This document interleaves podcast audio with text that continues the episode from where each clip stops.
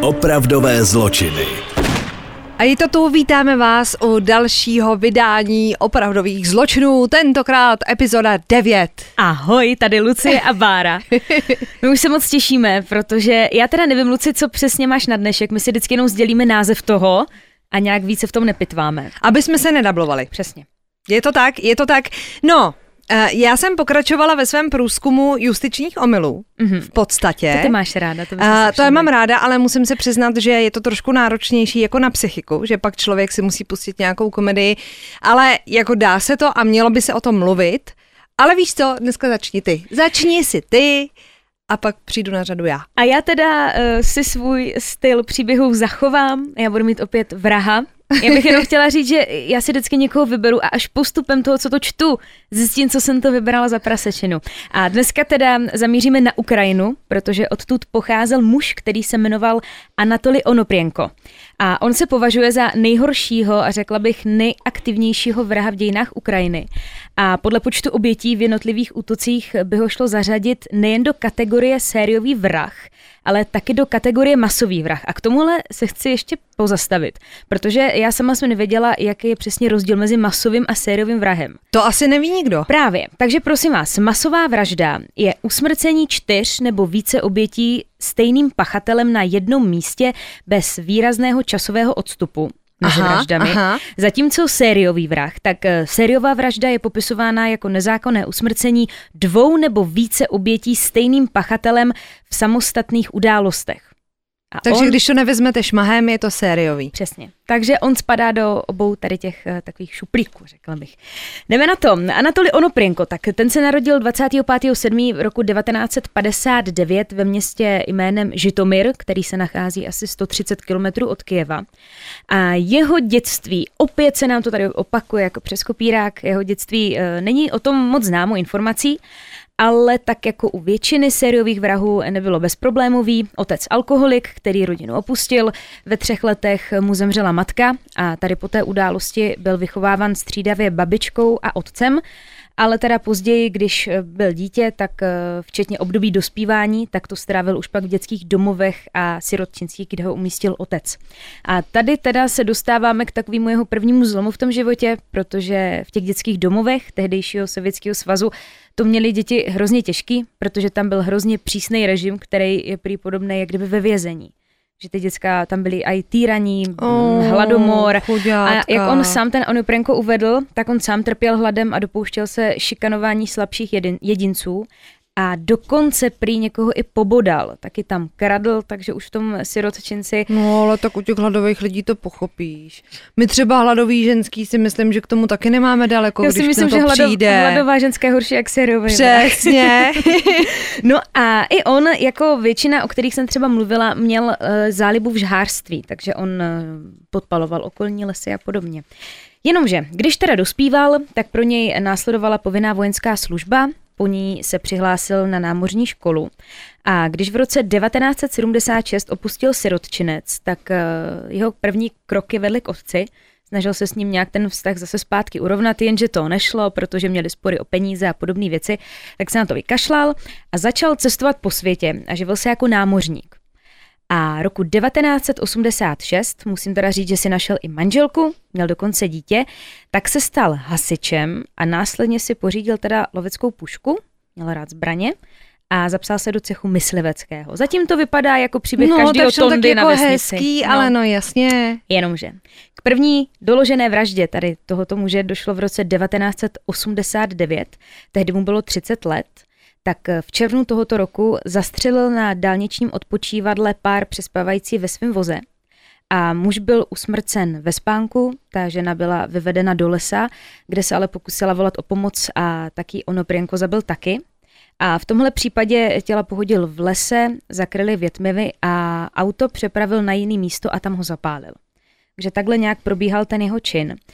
Další vražda se stala 16. července stejného roku, takže hrozně blízko u sebe. Ta byla velice podobná, protože opět zabil pár, který přečkával noc na odpočívadle a před opuštěním místa činu bylo vozidlo i stěly uvnitř zapáleno. Takže on doslova spaloval stopy za sebou. Je zajímavý, že jako hasič měl sklony ke žhářství. Ježiš, vidíš, to mě vůbec nenapadlo.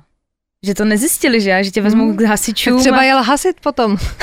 že si to trénoval, co? No každopádně eh, tady při těch obou vraždách je důležitý říct, že měl sebou komplice, ten se jmenoval Sergej Rogozin, eh, který s ním chtěl spolupracovat, ale myslel si, že budou jenom krást, že budou vykrádat domy, takový ty drobný loupeže a že nikdo o život nepřijde. A když zjistil, o co jde, tak o to chtěl dát ruce pryč, jenomže ten Onoprinko mu pohrozil, že jestli se obrátí na policii, tak zabije jeho manželku, dceru a i jeho, takže eh, s ním furt držel, spolupracoval tady na těch dvou vraždách, ale nakonec se ty jejich cesty rozdělily, takže on mu vlastně pomohl při vraždě jenom těch čtyř osob. No a tak se eh, ve všech následujících vražd dopustil ten Onoprienko sám. A já teda musím říct, když jsem to četla, tak jsem měla, byla jsem z toho strašně zmatená, protože on toho stihnul tolik. On ještě toho léta, bylo to konkrétně 16. srpna, tak chtěl eh, podle svých slov pouze vykrást automobil a vraždit prý vůbec neměl v úmyslu, jak to říká každý, většinou, že o sebeobrana, tak eh, v autě ale spalo pět lidí a ten vrah vče, všechny, včetně 11-letého chlapce, na místě usmrtil. Eh, Ty čtyři oběti zemřely na následky střel, jako střelení a tu pátou oběť, to byla nějaká mladá dívka, tak tu pobodal, protože mm-hmm. prý postřel by stále projevovala známky života. Tak ji ubodal a při odchodu auto opět zapálil. Takže opět už máme třetí zločin. Potom na podzim, pořád se bavíme o roce 89, jo? Na podzim náhle opustil svoji rodinu, a já si myslím, že to bylo nej, asi kvůli strachu z dopadení, protože když neměl tu rodinu, tak byl takový volnější, že jo. No a na počátku 90. let začal cestovat jako tulák po Evropě, byl v Jugoslávii, v Maďarsku, Rakousku, Německu a tam se živil, je to vtipný říct, ale živil se krádežemi, takže okrádal lidi, dělal drobnou majetkovou trestnou činnost a několikrát byl dopaden a vyho, vyhoštěn zpátky na Ukrajinu. Ale musím teda říct, že v těch 90. letech si dal na chviličku, eh, na chviličku pauzu od toho vraždění. Bylo to pět let takhle cestoval, až se roku 1994 vrátil na Ukrajinu. A teď to začalo. V roce 1995, bylo to 5. října, tak zabil dva muže ve věku 37 až 39 let. Je teda nutno říct, že oni nejsou veškeré informace, třeba jména o těch lidech. A ještě bych chtěla říct, že jak teď budu číst ty případy, tak nebudu říkat města, vesničky, protože Asi to není- by no, jestli je to já, hodně, se, já tak to sama bych stejně. nevěděla. Mm, prostě mm. je to o tom, že to bylo v úzkým rozhraní. A jenom to nám řekni, tady ty dva chlapy spali v autě, To tam není napsaný. To oni mají jenom protože určitý jako informace. napadlo vás, já když to jako poslouchám, jo, Aha. kolik proboha potkáte třeba lidí, co spí v autě? Jako já teda musím říct, že já jsem spala s někdy na odpočívadle. No asi takhle, při cestě do Chorvatska, No já jsem, když když si na jsem, nás vzpomenete, no, já jsem spala takhle, když jsme byli na Islandu a bylo tam drahé ubytování, tak jsme spali prostě na silnici s kamarádkou v autě. tak teď si to člověk rozmyslí teda Už asi. nikdy, Mm. nikdy neusnu v autě. Promiň, tak pokračuj, pokračuj. Dobře, takže to byly eh, dva muži 5. října 95. 28. října usmrtil dalšího muže. Následovalo taky potom první eh, vražedné řádění v domě v rodině s dětmi. To se odehrálo 24. prosince. Teď na to koukám, takže na Vánoce. Mě to vůbec netrklo, to datum. On vniknul do hájovny ve vesničce a v ní zastřelil čtyři členy rodiny. Byl to myslivec, manželka a dva malé syny a jednomu Ale z nich fuj. Jednomu z nich byly jenom tři měsíce a ten Onoprenko později vysvětloval, že takto malé dítě usmrtil, aby nemuselo žít v sirotčinci jako on. To, že on to vlastně myslel dobře. No. No jo. Z domu si samozřejmě odnesl peníze, šperky, oblečení a při odchodu dům zapálil. Pouze o šest dní později, takže 30. prosince, zautočil znovu, tentokrát to bylo na západě Ukrajiny, poblíž polských hranic to bylo. Tady zastřelil manželský pár a ženě, žen, ta žena měla sestry, to byly dvojčata, kterým bylo 19 let, tak ty zastřelil taky. Po odchodu opět dům zapálil. A co je hrozný, tak usmrcen byl i náhodný svědek, který ho při odchodu z místa činu potkal. 5.1.96, což je zase o týden později, tak byli střelnou zbraní usmrceni dva obchodníci, sedící v autě na silnici. No, tak to snad ne už. No počkej, jen se nadechni. V noci toho samého dne byli zavražděni ještě dva policisti. Hned následující den zabíjel znovu nedaleko, nedaleko dálnice, tam nechal stát své auto a mával na projíždějící řidiče, aby vzbuzoval zdání, hej, hej, potřebuji pomoct. Tak když mu nějaké auto zastavilo, tak posádku zastřelil. Tady teda takhle během toho jediného dne ve třech rozdílných událostech usmrtil příslušníka ukrajinské armády, kuchaře a taxikáře.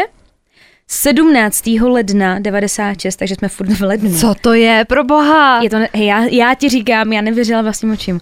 Usmrtil opět v malé vesničce pětičlenou rodinu, včetně šestiletého chlapce a při odchodu navíc zastřelil opět dva náhodné svědky. Ježiš, no tak. Byl to mladý pár a po těchto vraždách se, mm, to bylo městečko, které mělo něco okolo 1500 obyvatel, tak se změnilo fakt jako v opevněný tábor, protože vůbec nevěděli, co se děje, takový řádění.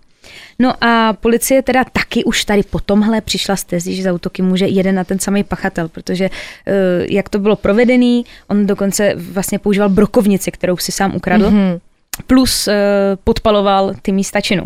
Takže už si řekli, že to bude asi ten jeden a ten samý pachatel. Potom 30. ledna z toho stejného roku 96, tak uh, usmrtil další čtyři osoby. To byla zdravotní sestra a její malé dva syny a jeho manžela. Ty byly společně taky v jednom domě. Potom 19. února to zautočil na rodinu, kde otec otce rodiny zastřelil, dceru a matku tady přitvrdil, matku a dceru umlátil kladivem. A k těmto vraždám on Prenko uvedl, že dcera byla psychicky nesmírně silná, protože on potom, co zavraždili její rodiče, tak on ji našel v pokoji, jak se modlí. A on jí poručil, aby mu prozradila, kde mají ukryty peníze, cenosti a tak. A ta dívka mu prý úplně z nenávistí v očích řekla, že mu nic ne- nepoví. A on ji teda umlátil, jo. Ale že prý ta holka do poslední vteřiny byla jako strašně statečná. A tady je teda doslova, že ji rozmlátil lepku kladivem. Ale to vypadá, že šel teda jako po penězích. Vždycky, no, když já si jako pak. Já ti pak no. povím, no. Ještě 27. února totiž tady zastřelil muže a ženu, tak jejich dcery ve věku 7 a 8 let, ty usmrtil pomocí sekery. Při odchodu stihnul ještě zastřelit souseda, který ho potkal. A za necelý měsíc tak zabil dalšího muže a k, poslední jeho doloženým, k posledním jeho doloženým vraždám tak došlo 22. března roku 96, kdy si jeho řádění vyžádalo 12 obětí. E, tady opět vyvraždil čtyřčlenou rodinu a dům při odchodu zapálil a co ukazuje fakt, že byl úplně postižený, tak on ty svoje činy sledoval hrozně rád v televizi, k útokům si teda vybíral hlavně domy stojící na samotě a na těch místech činu se choval naprosto chladně. A co, z čeho já jsem měla husí kůži, tak on v těch domech často zůstával i několik hodin. On si pustil televizi. Jo, jako než ho zapálil, tak jo, on tam byl s těma pobyl. mrtvolama, eh, řezal těm mrtvolám prsty, aby je mohl obrat o ty prstínky, nebo jim trhal zlatý zuby a často byl problém eh, oběti vůbec identifikovat, protože jak střílel z té brokovnice, tak ty mm. obličeje byly prostě nerozpoznatelný. Jo. Takže tolik asi k těm jeho činům. A takže ta hrůza mezi těma ukrajinskými občanama se šířila, protože nikdo nevěděl, kde, nevěděl, kdy udeří znova. A to běsnění a krutost vrha nakonec vyústila v nejintenzivnější pátrání v historii země, do kterého se zapojilo 2000 policistů a 3,5 tisíce vojáků, kteří střežili vesnice v oblastech právě, kde ten vrah působil. A policejní orgány pořád i tak vůbec nevěděli, kdo to může být. Oni neměli jediný. On tím, že všechno spálil, tak nebyly absolutně žádný důkazy. A svědky okamžitě zastřelil. A kde by šli po čuchu? Teď Fred musel smrdět benzínem hrozně. Že si to vezme, že ten barák To jako pravda. zapálil, to musí být takový, kde ho hlavně bral, toho krat jako na benzínkách. Na Ukrajině je evidentně Jo, je pravda, že- možný všechno.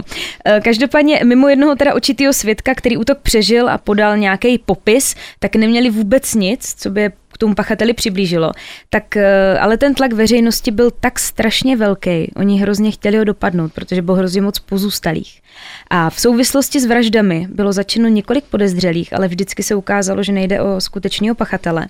A ona, ta policie, teda bych řekla, že byla hodně ovlivněná tou společností, že na ně tlačili a udělali jeden hrozně špatný krok, protože jeden podezřelý byl i 26-letý Jurij Muzola, a ten přes míru snahy policejních orgánů pro toho dopadení toho vraha, tak ho podrobili třídennímu mučení. Oni ho mučili k tomu, aby se přiznal, ale on samozřejmě nic neudělal. Jenže to mučení bylo tak drastický, že umřel po těch třech dnech. a za týden dopadli toho pravýho vraha. Ne. Takže pokud jsem tady dobře hledala, tak ti policisti byli jako odsouzeni nějakým kratším trestům. Ale už se teda dostáváme k chycení toho největšího lumpa Ukrajiny. Koncem března 99 byl totiž Onoprienko vyhozen bratrancem z bytu, kde několik měsíců pobýval. A ten důvod byl takový, že bratranec v bytě objevil skrýš, kde uchovával zbraně. Mm-hmm. A ten bratranec to ohlásil na policii, protože těch zbraní bylo hodně, byl by z toho problém. A jakmile se to policie dozvěděla, tak si dala jedna jedna dohromady, dozvěděli se taky nějaké informace o něm. A v odpoledních hodinách pak teda došlo k zadržení podezřelého a k prohlídce jeho bytu, do kterého se nastěval se svou tehdejší přítelkyní. A ti zasahující policisti se na něho vrhli, vnikli do toho bytu a on neměl v sobě kouska nějakého z nějaké zdrženlivosti, on chtěl zastřelit ty, ty policajty, když mu vletěli do toho bytu, ale jich bylo strašně moc No tak- a ten blbec na ně vytáhne pušku, že se chtěl bránit, tak ho samozřejmě naprosto zlikvidovali. A v tom Počkej, jako že ho zastřelili? ne, ne, ne, jako Jo, stačilo, jo, oni tam píšou specifikovali ho. dokonce, že jenom výstřel Aha, do, do zdi aha. vlastně, jako do, do luftu, nahoru. tak ho to zastrašilo. No ale co v tom bytě nenašli? Našli samozřejmě zbraň, která byla při vraždách použita, ale taky tam našli 122 položek ukradených z domu těch obětí. A jeho přítelkyně měla na prstě ten eh, prstínek té jedné z obětí. ne, toho jsem se bála. A ona byla, ona, Fuj, ona, byla, ona byla v šoku, jako každá přítelkyně nebo manželka masového vraha. Ona Je. nic netušila. Vůbec Ale nic. tak třeba to ty ženský fakt jako netušej. Já... Přece jako nebudeš s masovým vrahem pro boha, ne? A tak vem si, že on třeba neměl žádný peníze a máš prostě byt plný drahých tak věcí, co tam... ti... Hele, co si budeme povídat my ženský, když se nasadíme růžový brýle, chápeš? Bude jí vyprávět, že někde udělal nějakou službičku nebo vyhrál v kartách nebo něco, tak tomu budeš, jako nenapadne tě, že tvůj přítel je masový vrah, No to, asi ne. to, to mě asi nenapadlo, no. Jako gambler možná, ale Tak ona to netušila, budeme jí věřit. Uh, on se teda při výslechu přiznal k 52 vraždám a to prověřování výpovědi provázely drobný obtíže, obtíže, protože ti policajti se hrozně paradoxně báli o ten život toho Onoprienka, protože ta veřejnost byla tak strašně naštvaná, že oni se snažili ho získat. On musel sedět při rekonstrukcích, se musel být v neprůstřelné vestě a místa, kde se ty rekonstrukce konaly, tak byly střeženy policistama, protože ti obyvatelé a ti pozůstalí ho prostě chtěli zlinčovat, oni ho chtěli se zabít. asi nedivíme. Což se nedivím, Mm, já bych ho předhodila teda být v té situaci.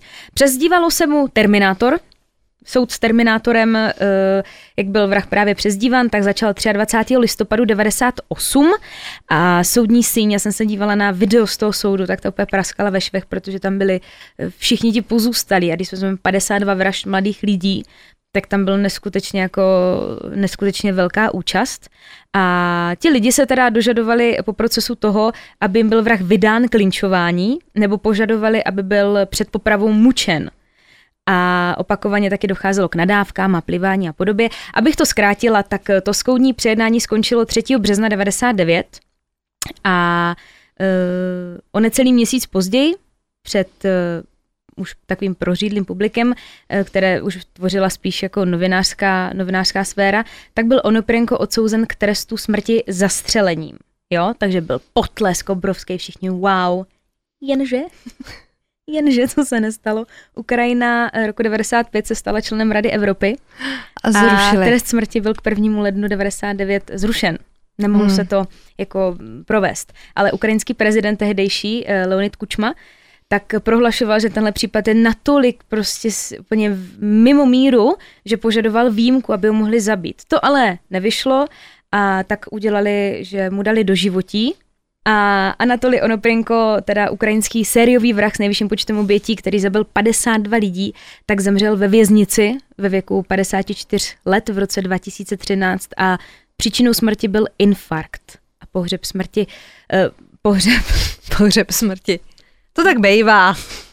pohřeb byl proveden na nějakém tajném místě a nikdo neví, kde jsou jeho ostatky, protože ti lidi No to tak vypálili to místo. logicky, no.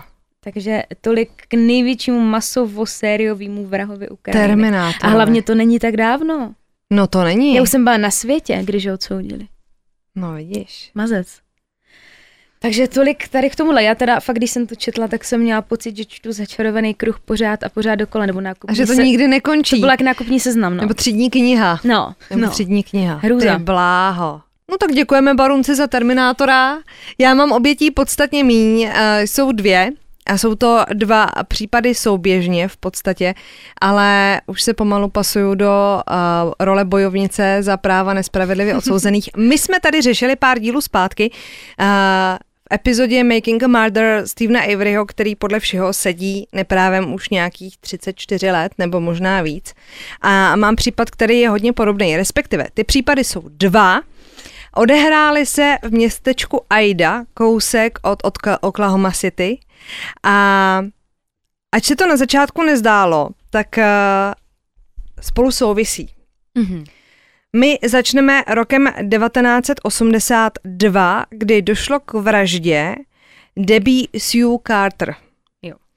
Debbie Sue Carter pracovala v tanečním baru Coachlight a po příchodu z baru domů ji někdo zavraždil a znásilnil. Byla zavražděná, místo činu vypadalo naprosto příšerně. Já jsem si pak hledala nějaký detaily k tomu případu.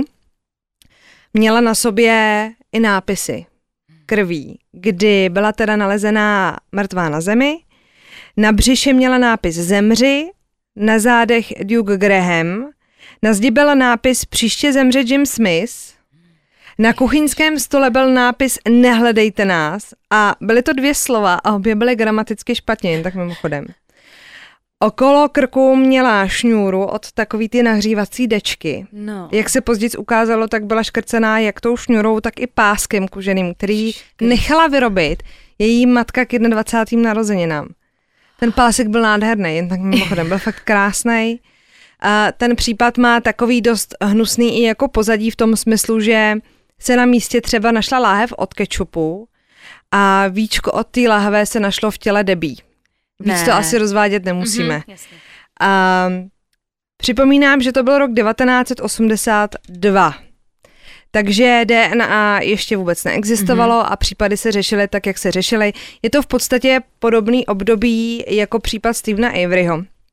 A o těchto těch případech, k tomu druhému se za chvilku dostaneme, aby jsme v tom měli pořádek, se napsala první kniha v roce 2006 The Innocent Man, Murder and Injustice in a Small Town a od Johna Grishama. Byl to bestseller, kdy John Grisham psal normálně spíš jako povídky smyšlený a tak a byla to jeho první literatura faktu, která se zakládala na nějakých událostech. On sám říkal, že nevyslýchal žádný svědky, ale řídil se čistě zprávama, které byly psaný policejníma výslechama a tak dál, že nechtěl ztrácet čas. V podstatě ta knížka je hodně zaměřená proti policii v Aidě, protože i tam došlo k nějakým jako nonsensům a problémům. Ale začneme od začátku. Eh, V roce 1982 byla teda zavražděna Debbie Sue Carterová. Bylo jí 21 let a byla zavražděna ve svém bytě.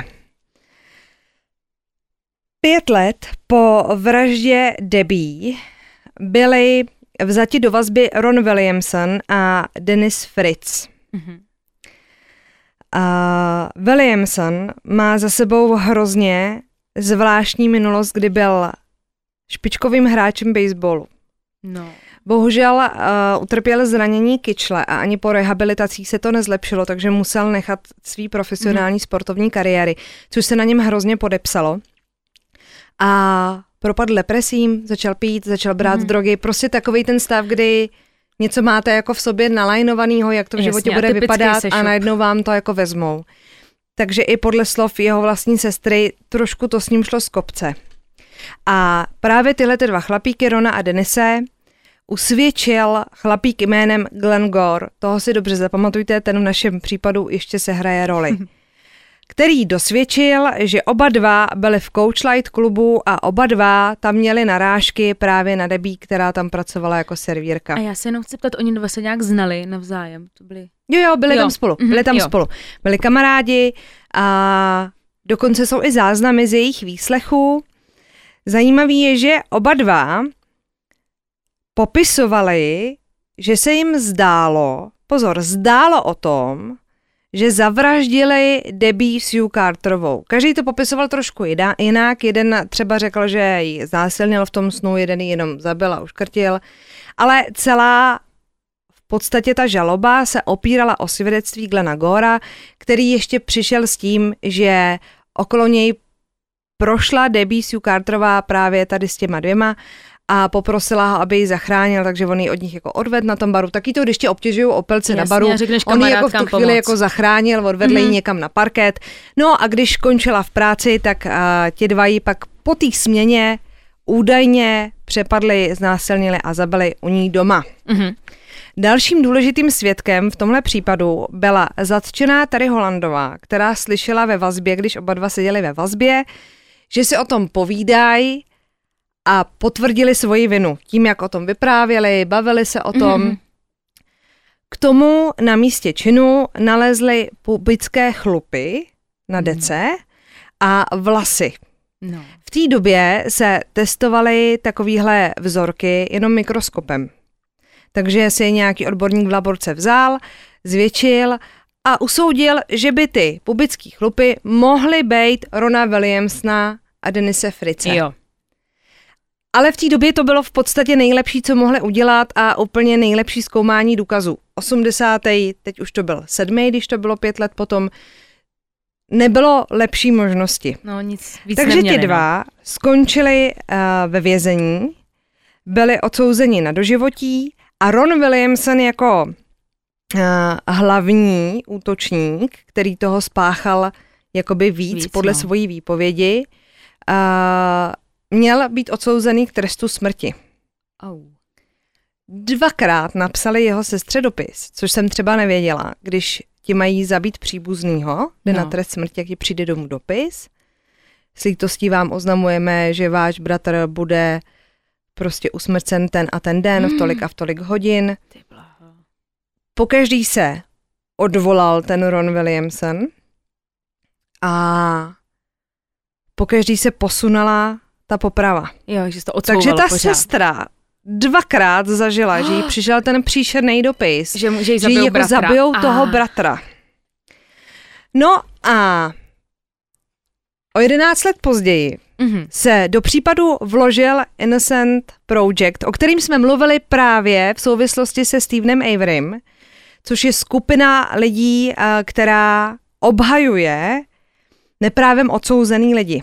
Jo, to jsou ti velice mluví tam, aktivní. Mluví tam dokonce zakladatel téhle společnosti, že jim chodí tisíce, tisíce dopisů samozřejmě třeba za měsíc a už jako musí být, aby se ti věnovali, protože to není v jejich silách jako Všecko, pojmout všechno. Jo.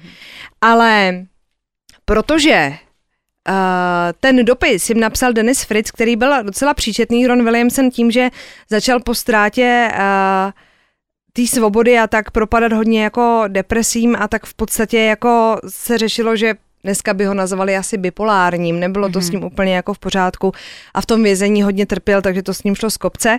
Dennis Fritz, což je uh, druhý odsouzený, tak uh, ten na tom byl v podstatě ještě hůř.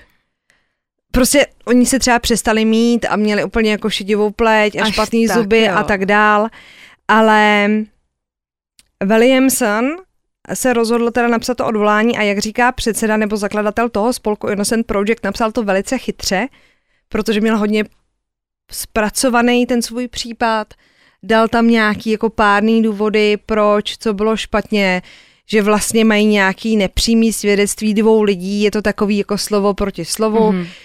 Porota je tenkrát odsoudila samozřejmě, protože neměli důvod je jako neodsoudit Jasně. nikdo, hlavně nikdo jiný nebyl. Ale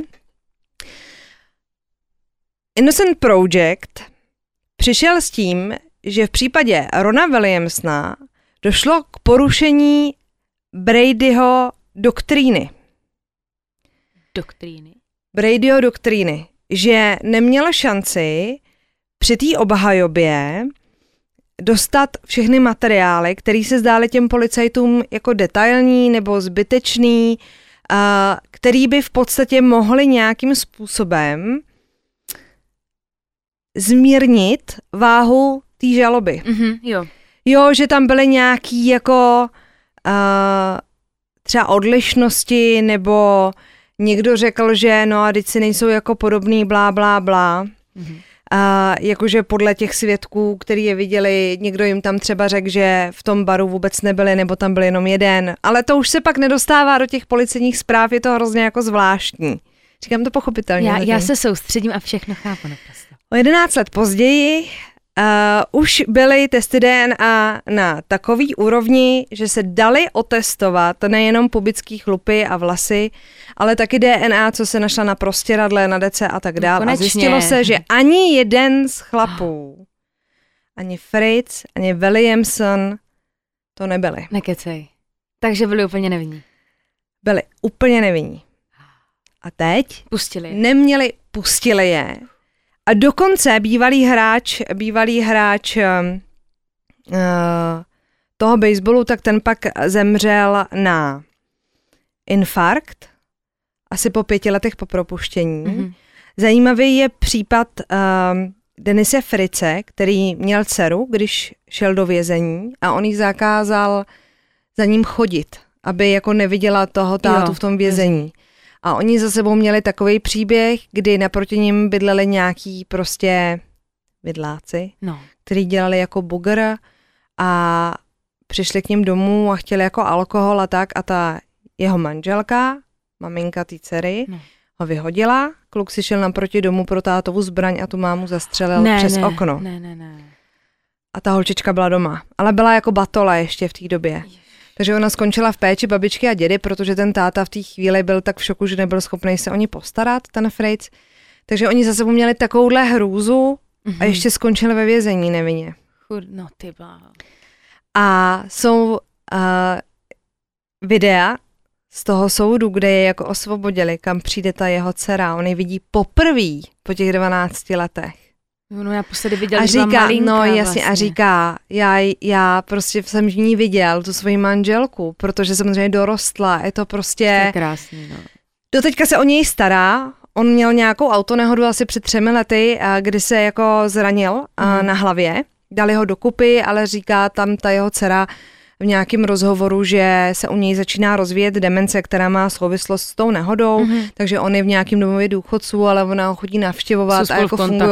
Ale mm-hmm. ty roky už ti prostě do prčic nikdo nevrátí. No to ne, ještě v takovém věku. No. Oba dva, i Fritz, i Williamson podali žalobu na město Ada mm-hmm. uh, v občanskoprávním sporu prostě chtěli Což nějakým způsobem nahradit. Dostali nějaký jako peníze, ale nic ti, jak víme říkáš, prostě, jak to, to jako je. No. Sám Fritz řekl, že sice dostal nějaký jako očkodný, ale je to prostě 12 let života, produktivního života, který ti nikdo jako nevrátí.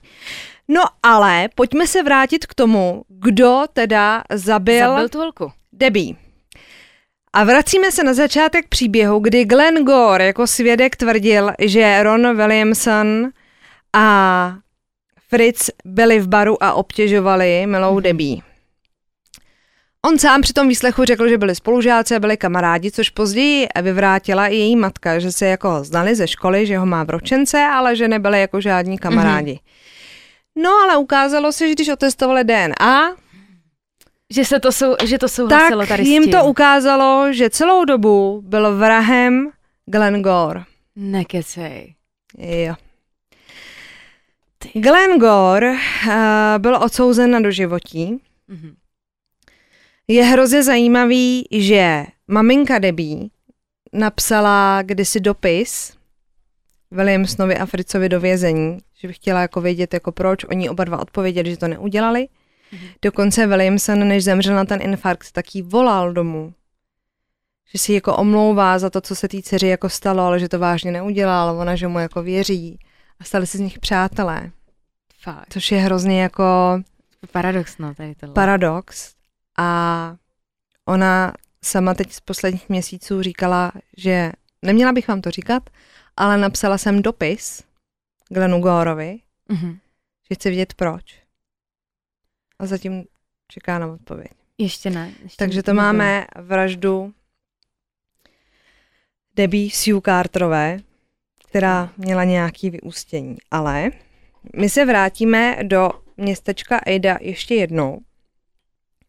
a to do roku 1984, to znamená dva roky po vraždě Debbie, zmizela Donna Dennis Haraway. No. Donna Dennis Haraway byla věkově podobně uh, jako Debbie a zmizela přímo ze svojí práce. Pracovala v obchodě s pumpou Mhm. a zmizela. Prostě se Prostě zmizela ze svojí práce. A našel se svědek, který jel se svýma synovcema si rozměnit do toho obchodu drobný, že budou hrát pokr a viděl vycházet muže a dívku z toho obchodu, že se vedli kolem ramen a šli do pick-upa a tím odjeli. Jo. Mezitím jeho synovec šel rozměnit peníze, přišel tam a už tam nebyla obsluha, takže si to spojili logicky s tím, že ta ženská, co vycházela s tím klukem, musela, musela být, být ona. jako ta obsluha, volala se policie, ale uh, tělo se nenašlo. Takže Prostě zmizelý člověk ani Dona, nic. Dona Dennis Haraway zmizela a teď se jako nevědělo. Zhruba roka půl po zmizení Dony se podařilo udělat identikit, který uh, vytvořila s tím kreslířem její kolegyně, Mhm. protože si vzpomněla, že ten den ji na její směně denní obtěžovali nějaký prostě vágusové, nějaký dva chlapíci, že se nechovali úplně jako dobře, měla z nich i strach. Dokonce Dona svojí šéfové, ale to pak vyplouvalo na povrch až jako postupem, Postupem, času, mhm. Říkala, jestli by nemohli mít zbraň, že nechce dělat noční, že se tam necítí dobře, protože prostě tam chodí divní lidi, což se děje třeba i na nočních, na pumpách a tak dále. Nejsou to no. úplně jako příjemný práce pro ženský, ale tahle ta kolegyně si vzpomněla prostě na dva chlapíky, vytvořili identikit a podařilo se teda místní policii, protože všichni se shodli na tom, svědci, ti uh, vězni, že Ejda je jako malý městečko, je to malá komunita, takže tam všichni všechny znají. Mhm. To jsem právě chtěla říct, Takže že policie celkem... šla na jistotu podle těch identikitů pro Tommyho Warda a Karla Fontenota. Ti dva byli vyslýcháni asi dva dny. Mhm. Bylo zveřejněný video z těch výslechů a už v tom videu právě do tohohle se vložil taky projekt Innocence, nebo Project Innocence a mluví tam k tomu jako odborníci, kdy oba dva ty kluci vypovídají hrozně zvláštně. Třeba se shodli na tom, že Dona, když s ní odjížděli z toho krámu, tak měla na sobě levandulovou blůzu s květinkama. Mhm. Pak tvrdili, že byli tři ti kluci, že jejich kápo prostě uh, to všecko vedl. Jeho jméno není podstatný, já to nechci říkat, aby jsme se nemotali v těch jménech, protože jich je jako tolik. Uh, oni popisovali, že ji unesli, že na korby toho pick-upu ji pobodali, znásilnili všichni tři, pak ji odvezli na západ od Aidy a tam to tělo zapálili. Mhm. To řekli v tom výslechu Tommy i Karl. Jo. Jenže jejich shodli. velký kápo No. měl alibi, protože si zlomil ruku při napadení policisty a byl v té době, kdy se to stalo v nemocnici. O čemž je prostě zpráva z nemocnice jo, a tak dál, takže ten měl prostě neprůstřelný alibi. Takže to byl taky jako první bod, hele, je to jako divný, a teď ty kluci teda, že ji pobodali a že zemřela na ty bodné rány. Mhm. Jenže dva roky po jejím zmizení, čili asi šest měsíců po tom, co zatkali Tommyho a Karla, se našlo tělo. Ale ne západně Teď- no. od Aidy, ale východně. Našlo se v lesích, nebylo spálený. To jsem se chtěla zeptat, no. Uh, v lepce byla díra po kulce, Takže to znamená, podání. že ji někdo zastřelil. A co je druhá důležitá věc, neměla na sobě určitě levandulovou halenku, ale červenomodrý pruhovaný tričko. Takže to se pelili hodně. Celou hoši. dobu, ale těch šest měsíců kluci byli zavřený. Prostě Mhm. logicky přiznali se, nebylo o čem. Jasně. Uh, odsouzení byly 12 ku 0, protože tam nebylo jako o čem debatovat, prostě se k tomu přiznali, takže nebylo důvod jako pochybovat. Ale teď co? No. Protože to nedává smysl. Kluci popsali úplně jiný způsob Já smrti. si spíš říkám, proč to říkali. A pozor, i v tomto případě byla důležitým svědkem ona Terry, která seděla ve vězení a která svědčila i v případě Rona Williamsona a Denise Frice. A Já, když jsem si hledala informace tady k těm případům, tak právě podle té knížky je natočený i dokument, kdybyste ho chtěli vidět pro můj oblíbený Netflix. A ten je zajímavý hlavně tím koncem, protože právě tady v tu chvíli, kdy se objevily tyhle ty nový důkazy, kluci dál sedí ve vězení, protože policie to smetla ze stolu, oni vlastně nemají žádného jiného podezřelého, tak proč by to jako řešili, přiznali se, tak pojďme to prostě nechat bejt. Ale milá novinářka Začala spolupracovat eh, s právníkama z Projectu Innocence a zjistili pár důležitých věcí. Já jsem si je tady pro vás vypsala. Třeba to, že na obou případech dělali úplně stejný policisté. Mm-hmm. Okresní žalobce byl Peterson, policejní kapitán Dennis Smith, agent Gary Rogers. U obou případů uh, byla jako informátorka a špech Terry Holland, která seděla v tom vězení. A oba dva ty případy pak obhajoval, to znamená oba dva ty páry těch odsouzených, pak eh, obhajoval Mark Barrett, který se potom spojí s tou novinářkou a jdou po těch spisech. No. A najdou hrozně moc zajímavých věcí. Jako třeba to, že policejní spis s výslechama a se vším v případu zmizení Dony, protože v případě smrti Debbie, kdy pustili ty dva neprávem odsouzený, tam se jednalo jenom o nějaký očkodný od státu nebo od toho města, mm. ale už není co řešit, protože vyníka mají a ten sedí ve vězení. V tomhle případě jde o to, aby propustili dva evidentně podle obhájců, podle novinářů nespravedlivě odsouzený. odsouzený. A ten spis policejní měl 800 stránek. A ta policie by správně těch 800 stránek měla odevzdat prokurátorovi okresnímu, mm-hmm. který to zpracovává, pak se to taky předkládá té porotě a má to další a další postupy.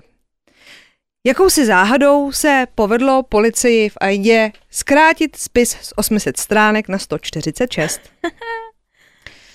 Zjistilo se, že spousta svědectví tam není podepsaných, pak, že třeba přišla svědčit uh, na tu policejní stanici ženská, která řekla, že ten policejní identikit no. uh, odpovídá ještě jiným lidem.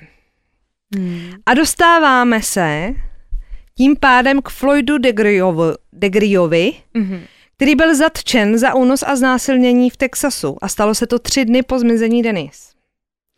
V jeho autě našli dvě občanky žen z Aidy, takže v Aidě musel být a nepřijeli ho ani vyslechnout ty policisté z Aidy. Potom, co přišla nějaká ženská a řekla, hele, ten chlapík na tom identikitu vypadá ale jako Floyd Digro. A oni to vůbec neřešili. Vůbec to neřešili, policajti z ID zatkli ho v Texasu, on jako sedí, ale sedí za to znásilnění v tom Texasu. Jo. Ale seděl by i na zmizení a smrt Denise.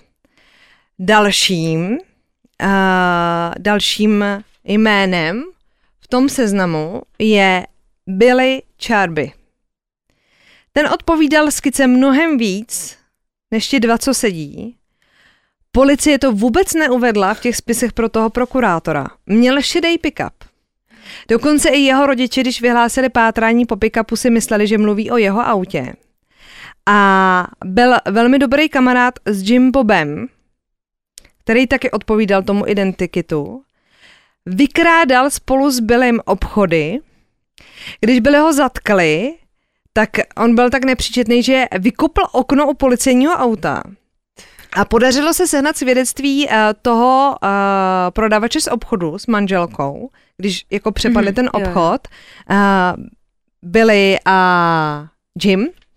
A oba dva, ty manželé se shodli na tom, že ty dva na tom identikitu jsou Jim a Billy.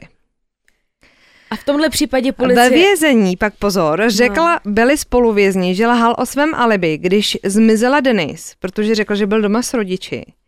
Prý popíjel v baru nedaleko Aidy. A Billyho uh, výslech nebyl nikde zveřejněný. No a právníkovi Markovi s tou novinářkou se podařilo sehnat výpovědi lidí, že Milej Billy a Jim Bob byli díleři drog A v tomto případě se nám to propojuje no. s vraždou Debí, protože dílerem drog byl i vrah Debí, Aha. Glenn Gore, a všichni tři prodávali drogy a co je hrozně zajímavý, tak je prodávali některým členům policejního sboru v městečku Aida. Nekecej. A protože policisti nechtěli, aby je naprášili, tak je logicky nepředvedli, protože z nich měli strach. Tohle Takže všechno oni je jako ve kryli, ty vrahouny. A té novinářce se dokonce podařilo mluvit uh, s přítelem Terry, práskačky Terry z vězení. Ona zemřela na leukémii v roce 2012, ale podařilo se jí mluvit s jejím přítelem. A padaly z něj hrozně zajímavé věci, protože díky tomu, že Terry svědčila tady v těch dvou případech, že jako slyšela to jejich přiznání, tak on nedostal 40 let vězení za výrobu a distribuci drog, ale jenom 7. To je náhodička. A dokonce se podařilo právníkům vyšťourat, že milá Terry měla sexuální poměr s několika členy policejního sboru. A je to na videozáznamech. Takže se drželi v šachu navzájem. A ona z nich měla údajně takový strach, že řekla to, co se po ní chtělo Mhm. aby pomohla tomu svýmu příteli. Byli to distributoři pervitinu. Pak si v průběhu toho rozhovoru odskočil ten přítel. A je tam jejich společný syn Mhm. a říká té novinářce, víte, on vám toho víc neřekne, protože se bojí, že by skončil ve vězení. A tohle je malý město a všechno se hned roznese. A ona mu říká, no ale ty záznamy vaší matky existují. Já si nevymýšlím. A on mi říká, já to vím, ale on vám tohle to nikdy říct nemůže. Čímž v podstatě potvrdil, že to všechno je jako pravda a komplot. Teď se dostaneme do současné situace. Mark Barrett podává jménem Tommyho Warda odvolání. V roce 2015 mu ho poprvé odmítli, teď ho podává znova. Karl Fontenot čeká na odpověď na odvolání, který proda, uh, podala k federálnímu soudu. Glenn Gore, což je vrah Debí, je ve vězení na doživotí bez možnosti odvolání, což je důležitý. Pěkná zpráva, ano. Peggy, matka Debí, teda čeká stále na odpověď na svůj dopis Glennu Gorovi. A novinářka AC Shelton píše knihu o reformě kriminálního soudnictví. A jak Timmy, tak Karl stále odmítají přiznat vinu a ve Spojených státech to ještě funguje tak, že ty nemůžeš podat odvolání, pokud se nepřiznáš. Fakt. Tam Je šance, když nejsi odsouzená do doživotí bez odvolání nebo bez možnosti odvolání, tak po určitým uplynutí trestu můžeš podat odvolání a většinou tě pustí. Mhm. Ale musíš projevit lítost nad spácháním toho činu. Je takhle. Takže oni tam sedí s vizí toho, že tam sedět budou do konce života. Protože jakmile to jednou přiznají, tak je to všechno ztracený. No. A v tom, v tom je to úplně stejný jako případ Stevena Averyho, To který řešíme v situace, šestém no. dílu. A spousta těchto lidí se jako pouští do toho systému, kdy jasně, že v době, kdy nebylo DNA, nemůžeš ho použít a jasně, že by člověk řekl, protože ty policisté se pořád jako hájí, že dělali jenom svoji práci a nikomu jako nechtěli křivdit. Mě v tom Pak ale jsou velký otazníky, proč mizely nějaký výpovědi, proč se dělo to, co se dělo okolo, proč se nedonesly ty zprávy, které se měly donést tam, kam se měly donést. Víš, jako No mně nepřijde, že by policie v tomhle případě dělala dobře svoji práci. Jako povím ti, takový policejní sbor, jako mít to, mně nepřijde úplně. vyjadřuje se k tomu spousta odborníků. Já jsem si o tom hledala nějaké jako informace a všichni se shodli na tom, že je strašně špatně postavený ten právní systém. Mhm. Což není Otázkou poprvé, je, jestli to co, to, co trvá už prostě desítky let, jde jako jednoduše změnit. Každopádně máme tady stále otevřený případ. Pokud se něco stane a změní se to, určitě vás budeme informovat. Já bych hlavně chtěla, jestli odepíše z toho vězení. Té matce. No, jak já to, to tak já, já budu sledovat matku, jestli přijde pošta.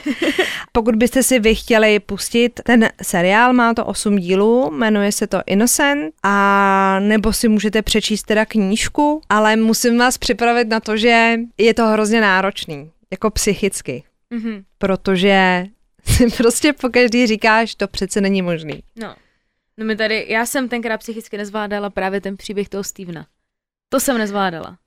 Psychicky. A člověk z toho má pak pocit, že se mu to může stát Taky, kdykoliv. že jenom na tebe někdo prásk, když někoho zabil, tak jsi v háji. Takže poslání od nás pro vás je opatrujte se, chovejte se slušně a pokorně ke všem, Přesně. mějte se rádi, Nikoho nepráskejte. zůstaňte naživu a zůstaňte na svobodě.